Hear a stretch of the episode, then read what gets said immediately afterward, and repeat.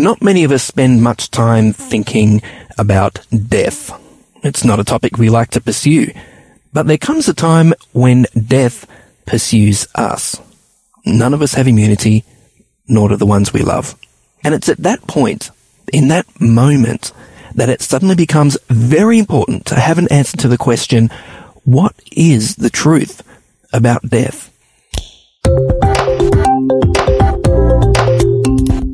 This is Signs of the Times Radio with Kent Kingston.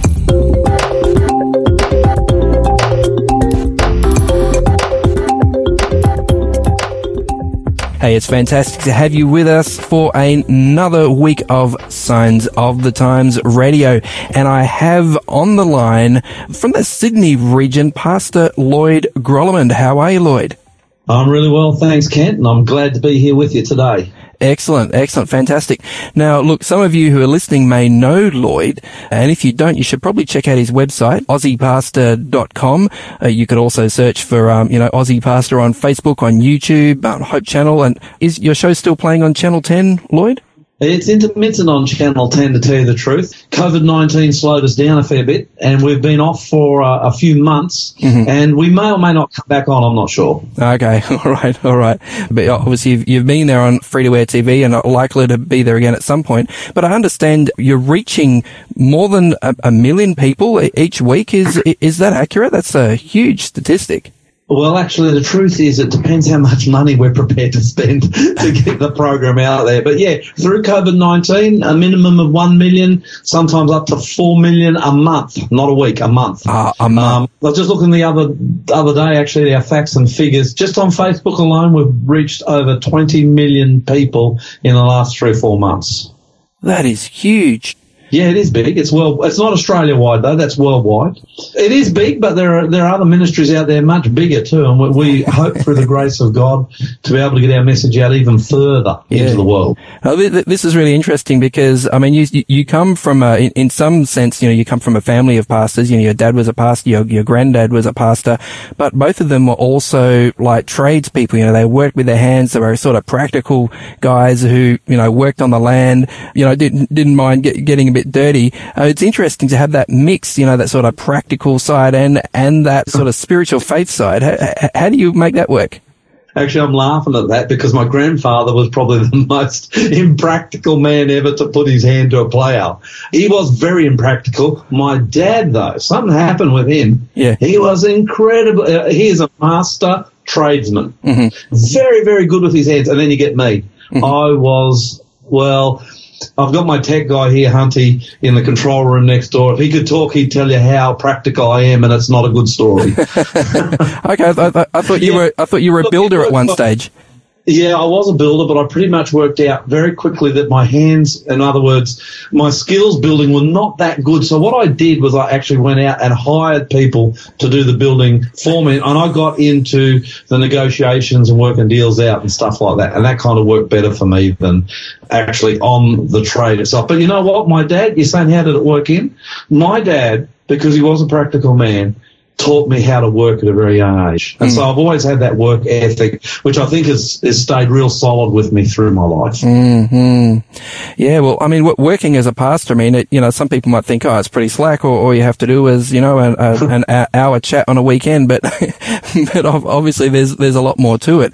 And one thing I'd really like to focus on today, if, if you're okay with it, Lloyd, is the, the particular responsibility that you have as a minister when someone says to you, you know what, my dad dad died, my mum died, our child died, you know, um, mm. you know, granddad died.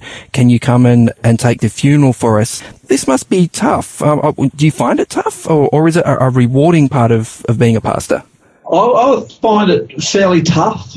It, it is rewarding when you see the comfort that God can bring to people.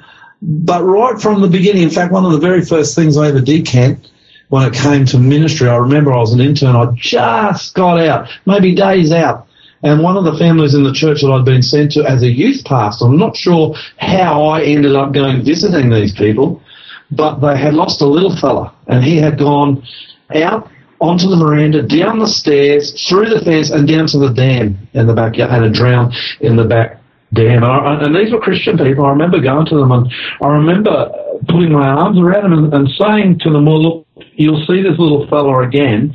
And I remember the grandmother actually screaming at me, I, I don't want to see him again in the future.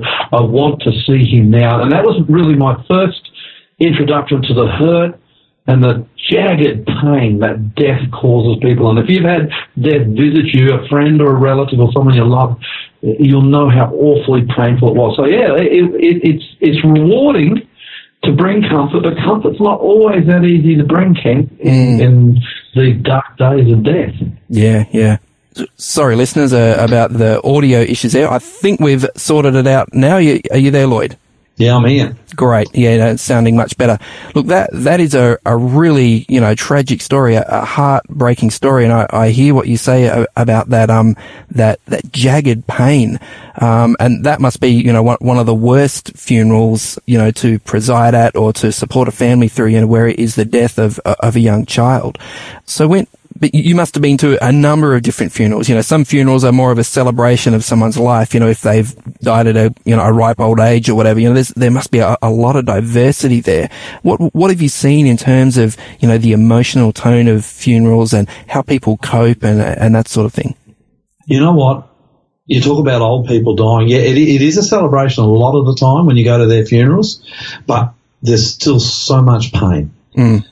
I've been to many old people. In fact, I've been to more old people's funerals than young people's funerals or, or mm. middle age because obviously we die usually in our culture anyway at an older age, usually. But it doesn't matter whether they're young, middle aged or old, the pain is there and people, how do they cope? If you've got God, you turn to God. Mm. Mm. In fact, I've never seen anyone who hasn't got God not turn to God at a death. But if you haven't got God, you know what? A lot of the time, Kent, you don't cope and you will go through a very, very difficult mental experience as you go through the jagged experience of the death of someone you love. In fact, I, will go even further. And I know I'm a pastor and I speak from my perspective and you could say my bias, but I have no idea how people cope with the death of people they love or even their own death mm. if they don't have God.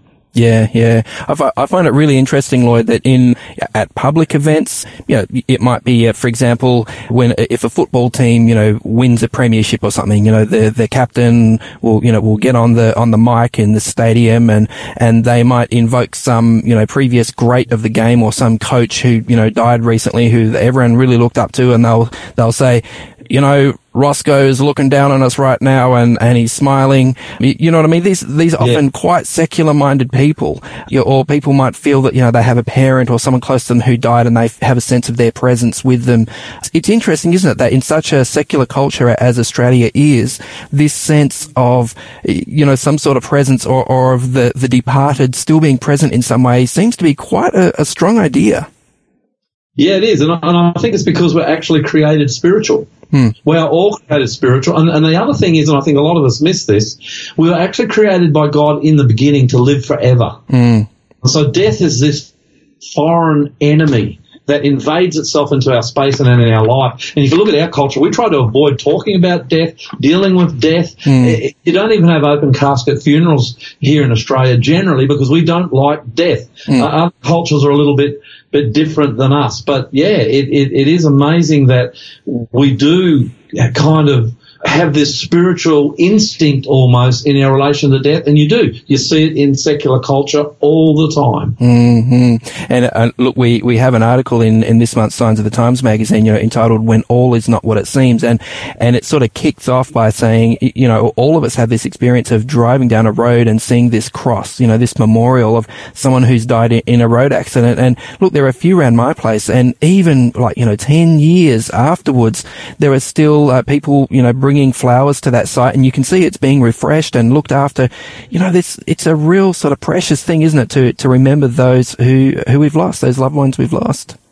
Yeah, it is. And I think we should. In fact, I think part of the healing process of getting over somebody who you love has died mm. is being able to remember. In fact, I encourage people don't don't try and blot this person out of your memory, out of your mind, or or out of your experience. Remember and cry and weep and go through all those experiences you must go through when you're mm. losing someone you love. It's all a part of being human, and it's important. Hmm Now, Lloyd, as you know, the Aussie pastor, you're you're very frequently, you know, cracking open a Bible and seeing what the Bible says about this. I understand you you can be a little bit impatient with, um, you know, human opinions and human wisdom. Sometimes you you like to know what the Bible says. So, what does the Bible say uh, about death? it's a good question, and the Bible does deal with death. In fact, it deals with death really from the beginning mm-hmm. of the story. You go back to Genesis 1, 2, and 3, you got the Bible dealing with death. But the place I always like to go to is Ecclesiastes chapter 9, verse 5, 6, and I also like verse 10. Excuse me. I got a little bit of a cough, a sore throat. It's not COVID 19. I, I, I, don't believe it until you've been tested, mate. I've been tested. It's actually, I've got a bit of a thyroid problem. So oh, it's, it's no good at all. Hear me cough. Yeah. You so don't have to rush so, so, so Ecclesiastes, this is written by King Solomon, uh, you know, what, one of the wisest people who, who ever lived. What, what did he have to say about death? Well, this, I always like to go here because actually pulls the curtain back and tells us immediately what happens to us after we die. And it's very clear. Mm-hmm. five. For the living know they will die, but the dead know nothing. Mm have no reward, for the memory of them is forgotten, and their, also their love, their hatred, and their envy have now perished. Nevermore will they have a share in anything done under the sun. So the Bible says here, when you die, you know nothing. That that can be a bit confronting for people. But verse 10 even follows it up more. It says, whatever your hand finds to do, do it with all your might, for there is no work or device or knowledge or wisdom in the grave where you're going. Mm, wow. That, I, I, find that really interesting. It sounds like the, the writer of Ecclesiastes is saying that when you die, that's it. No, no more consciousness, no more awareness, no, no more plans. And, and it even uses the word nevermore will will they have uh, you know a role with anything that happens under the sun? I mean that that sounds pretty final. So uh, are you telling us that the Bible tells us when we die that's it? Well, it is for some time anyway. In fact, I'll go further. It's like having an operation. Have you had an, ever had an operation, Ken? Yeah, yeah, I did a couple of times when I was a kid. Yeah. Oh, well, I got my knee replaced not so long ago. And, you know, when you have an operation, you, you kind of go through the experience of death because you go into a, a total unconscious state. You don't know whether you're alive or dead or you know nothing. In fact, I remember I was talking away to the, the nurse the next minute I'm in recovery and I'd gone through three or four hours, didn't know I existed. Well, that's an example, a little window in the experience of death. Mm-hmm. But it's not the end. No, it's not the end. Okay. All right. So what, what the does the Bible tell us about that? Well, maybe I could take you to First Thessalonians, and I've got to find it here in mm-hmm. my Bible, chapter 4 mm-hmm verse, and I love this passage of scripture. To me, this is one of the clearest passages of scripture. In fact, even before that, if you go to John chapter 11, you ever heard of the story of Lazarus who died? Yeah. Oh, I, I didn't uh, John Howard um, release a, a, biography called um, Lazarus Rising, or someone wrote about it. It, it, it. It's a word we hear quite often, uh, you know, Lazarus and rising and this sort of thing. So, it, like, give us give us the thumbnail sketch. What, what's the story? Well, the story's found in John chapter 11, and I know we haven't got time today to get into that too much, but go and read it. So, mm. for your listeners, go and read John chapter 11. You're mm. gonna, you're gonna see Jesus' relationship to death. First thing in John chapter 11 Jesus do, does is he identifies death as a sleep. Mm-hmm. Just like, like Solomon says, you go, there's nothing. It's mm-hmm. asleep. Mm-hmm. You're not in heaven. You're not in hell. You're not halfway between. It's just asleep. Mm-hmm. It's, and, and if you've, I've seen people die of cancer and all sorts of terrible diseases. It's a beautiful sleep. Mm. It's a sleep of peace. It's a sleep where there's no pain, and you sleep waiting for Jesus to come. And so, mm. in the in the story of Lazarus, he dies, and Jesus says, "Hey," to his disciples. They say, "Quick, let's go back and you can heal Lazarus." And Jesus says, "Hey, stop." Lazarus is sleeping. The disciples go, well, if he's sleeping, he'll get better. And then Jesus says, hey, listen to me. He's not just sleeping, he's dead. Mm. So Jesus equates death with a sleep. Mm-hmm. And the Bible is really consistent on this, Ken. Mm. Never anywhere are you going to go in the Bible where you're going to find or read or see that after death you go to heaven, hell, or purgatory. Mm-hmm. And that's just not biblical. You can go from Genesis 1 to Revelation 22. The Bible is so clear on what happens to you after you die. You go to sleep. But what happens? Jesus came and resurrected Lazarus. I often wonder to myself, well, why did Jesus resurrect Lazarus? Well, he resurrected Lazarus, I reckon, for one reason and one reason only, and that was to show us that he can do it. Mm-hmm. He can resurrect. And, and that might not mean a, a, big deal to you until you are facing death yourself. I can tell you, when you are facing death yourself and you've come to the end of the road in this life, it is the greatest, I've seen it over and over and over. It is the greatest comfort in all the world to know that Jesus, the one who resurrects, is living in your heart mm. and he's part of your life. Mm. So this is what happens. Shall I read it? Yeah, yeah, yeah. First Thessalonians chapter 4 verse 16. By the way, Paul the apostle wrote this. He's one of the most prolific writers in all the Bible. And he writes to the church in Thessalonica because it's a brand new church plant. Does that make sense? Mm-hmm. New church. Mm. These people were pagans. They had no idea what happens to you after you die. They heard about Jesus. They're excited. They join the church. They hadn't dealt with the issue of death and they started to die off and they're freaking out. Mm. And Paul hears about this. And he says, oh, oh, I better, I better straighten this out. And so he writes this letter to them. This is what he says about death. For the Lord himself, verse 16, 1 Thessalonians 4, will descend from heaven with a shout, with the voice of an archangel, and with the trumpet of God. And then he says this, and the dead in Christ, these are those who died loving Jesus. Mm. Jesus was their savior. Mm. The dead in Christ will rise first. Then we who are alive and remain shall be caught up together with them in the clouds to meet the Lord in the air, and thus we shall always be with the Lord. So what happens is Jesus is going to come back. Mm. That's the great hope of the Christian church. Doesn't matter whether you're a Seventh day Adventist, a Presbyterian, a Protestant, a Catholic, a Pentecostal, we're all looking for the return of Jesus. He's going to come back. Mm. It's going to be very visible. And the very first thing he does when he comes back is he resurrects those who died who loved him. So there's resurrection.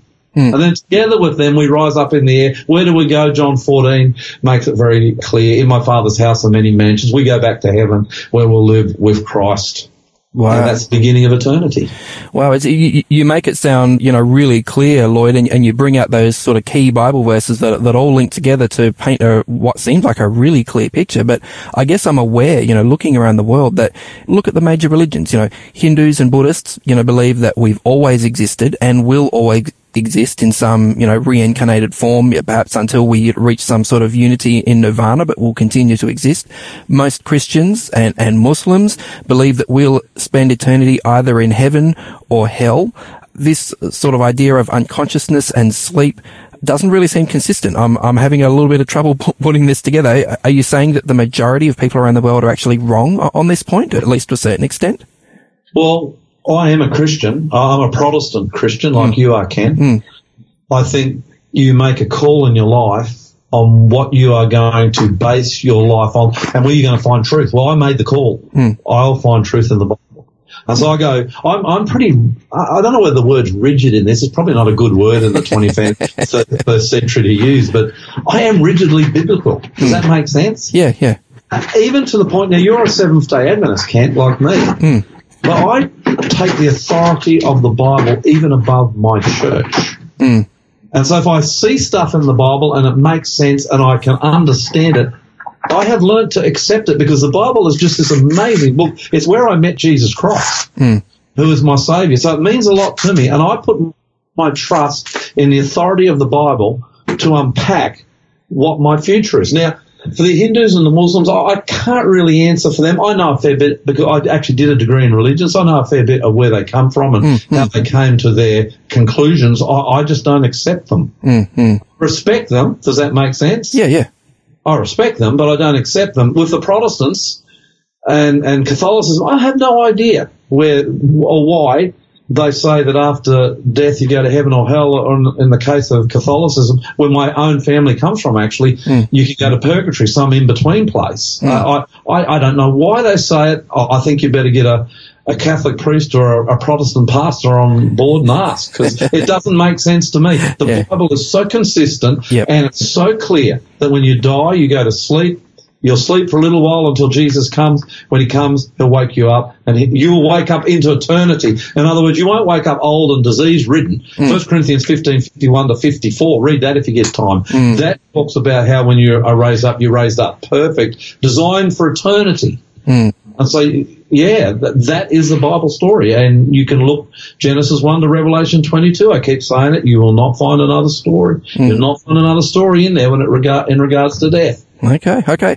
So, I mean, I guess, uh, you know, some of our listeners might be thinking, well, look, you know, what does any human being really know about what happens after we die? I mean, the, the reality is that when we do, you know, fall off the perch or, you know, whichever euphemism you, you want to use, we're going to find out pretty quick, you know, if there's an afterlife or not. We're going to find out pretty quick if they, if it's a conscious or unconscious sort of situation. So well, why not just, you know, wait for it to happen and, you know, keep an open mind up to that point? I mean, is, are there any implications in believing about death, you know, this way or, or that way, you know, the, the biblical way or, or another way?